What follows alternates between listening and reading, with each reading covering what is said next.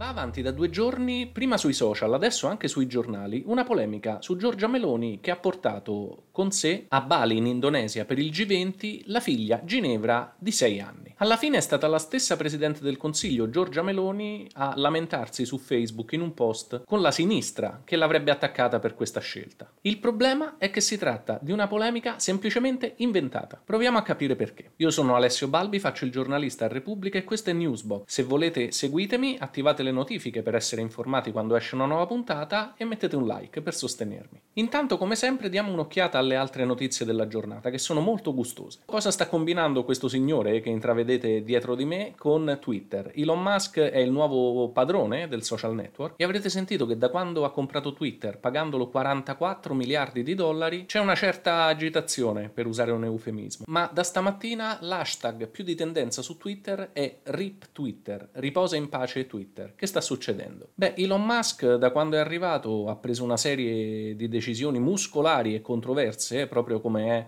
nella natura del personaggio. Intanto si è inventato un servizio a pagamento che permette, versando 8 dollari al mese, a chiunque di avere la spunta blu accanto al proprio nome su Twitter. Quel simbolo che fino adesso segnalava gli account autentici e che veniva assegnato dalla stessa Twitter ad alcuni profili dopo una serie di controlli. Adesso la spunta blu può averla chiunque, basta pagare e gli utenti ovviamente non si sono fatti sfuggire l'occasione per fare un po' di confusione. Vi dico soltanto che c'è un utente che si chiama Gesù Cristo e che adesso ha la spunta blu, quindi chi lo vede lì sopra può avere l'impressione di stare parlando col vero Salvatore. Ma le azioni più problematiche di Elon Musk sono quelle che stanno riguardando l'organizzazione stessa dell'azienda. Appena arrivato ha annunciato il licenziamento di quasi 4.000 persone, che sono pari a circa la metà della forza lavoro di Twitter, e non contento di questo, ieri ha mandato una mail a tutti tutti i dipendenti superstiti mettendoli di fronte a un ultimatum, una scelta prendere o lasciare. Praticamente a tutti i dipendenti veniva chiesto di cliccare su un link entro le 17 di ieri e così facendo avrebbero accettato le nuove regole aziendali che sostanzialmente prevedono la rinuncia allo smart working, un orario di lavoro più lungo e turni più duri Elon Musk sostanzialmente chiede a chi resta di dare tutto se stesso per l'azienda. Non cliccare su questo link significa licenziarsi eh, ricevendo in cambio tre mesi di stipendio come mancato preavviso. Il problema è che a quanto pare molti, la maggior parte dei dipendenti che hanno ricevuto questa mail hanno deciso di non cliccare sul link, di andare via. Insomma una marea di dimissioni di cui non è stata resa nota la quantità, ma devono essere parecchie, visto che oggi Twitter ha comunicato di aver chiuso tutti i suoi uffici fino a lunedì. Musk apparentemente ci ride su, risponde a rip Twitter con altri meme, e però molti hanno l'impressione che intorno a Twitter si stia scatenando davvero una tempesta perfetta che potrebbe decretarne incredibilmente la fine. I dipendenti vengono licenziati o se ne vanno. Gli investitori pubblicitari ritirano le loro campagne e alla fine anche gli utenti, specialmente quelli più conosciuti che sono stati in questi anni la vera fortuna di Twitter. In fin dei conti Twitter è stato fino ad oggi il posto in cui si possono leggere in tempo reale i pensieri e le decisioni di alcune tra le persone più importanti del mondo, dal presidente degli Stati Uniti al capo di Amazon ai più importanti giornalisti e commentatori. Ecco, se alla fine anche questi utenti non si sentiranno più a loro agio, o per il comportamento di Musk o perché la piattaforma diventerà inservibile se alla fine quelli che la tengono in piedi, i lavoratori, non ci saranno più,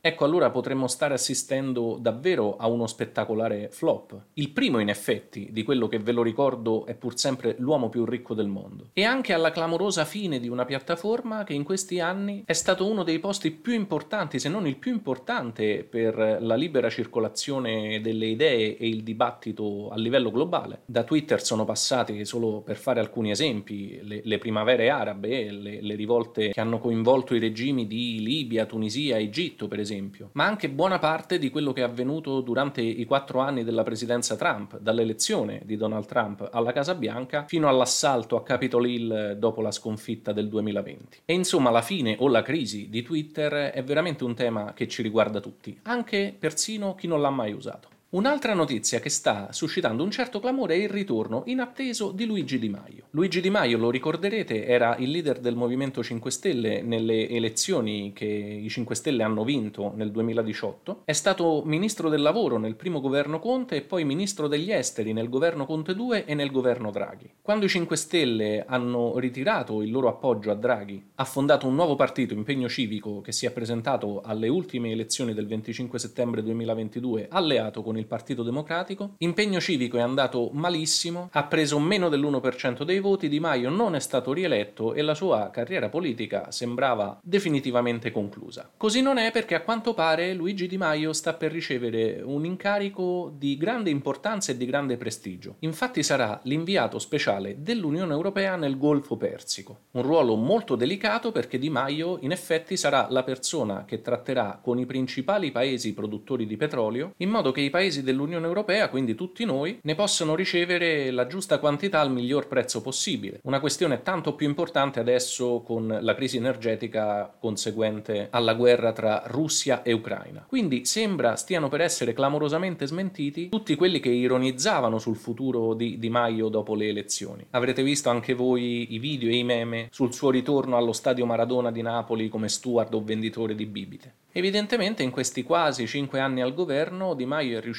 a intessere una fitta rete di rapporti, alleanze e amicizie, ma va detto avrà anche acquisito o dimostrato capacità e competenze che i suoi detrattori non gli riconoscevano se tutti i paesi europei, a cui evidentemente delle vicende e delle relazioni italiane interessa fino a un certo punto, decidono di affidargli un compito così importante. E allora torniamo, come promesso a inizio puntata, alla vicenda della figlia di Giorgia Meloni. Riassumo brevemente, un paio di giorni fa la Presidente del Consiglio Giorgia Meloni ha pubblicato un post su Facebook, un piccolo sfogo, in cui in sostanza si è detta sorpresa e amareggiata per le polemiche politiche che in Italia avevano seguito la sua scelta di portare con sé al G20 di Bali in Indonesia la figlia Ginevra di 6 anni. Giorgia Meloni ha detto sostanzialmente non è affar vostro, sono una madre, decido io come crescere, come organizzarmi con mia figlia.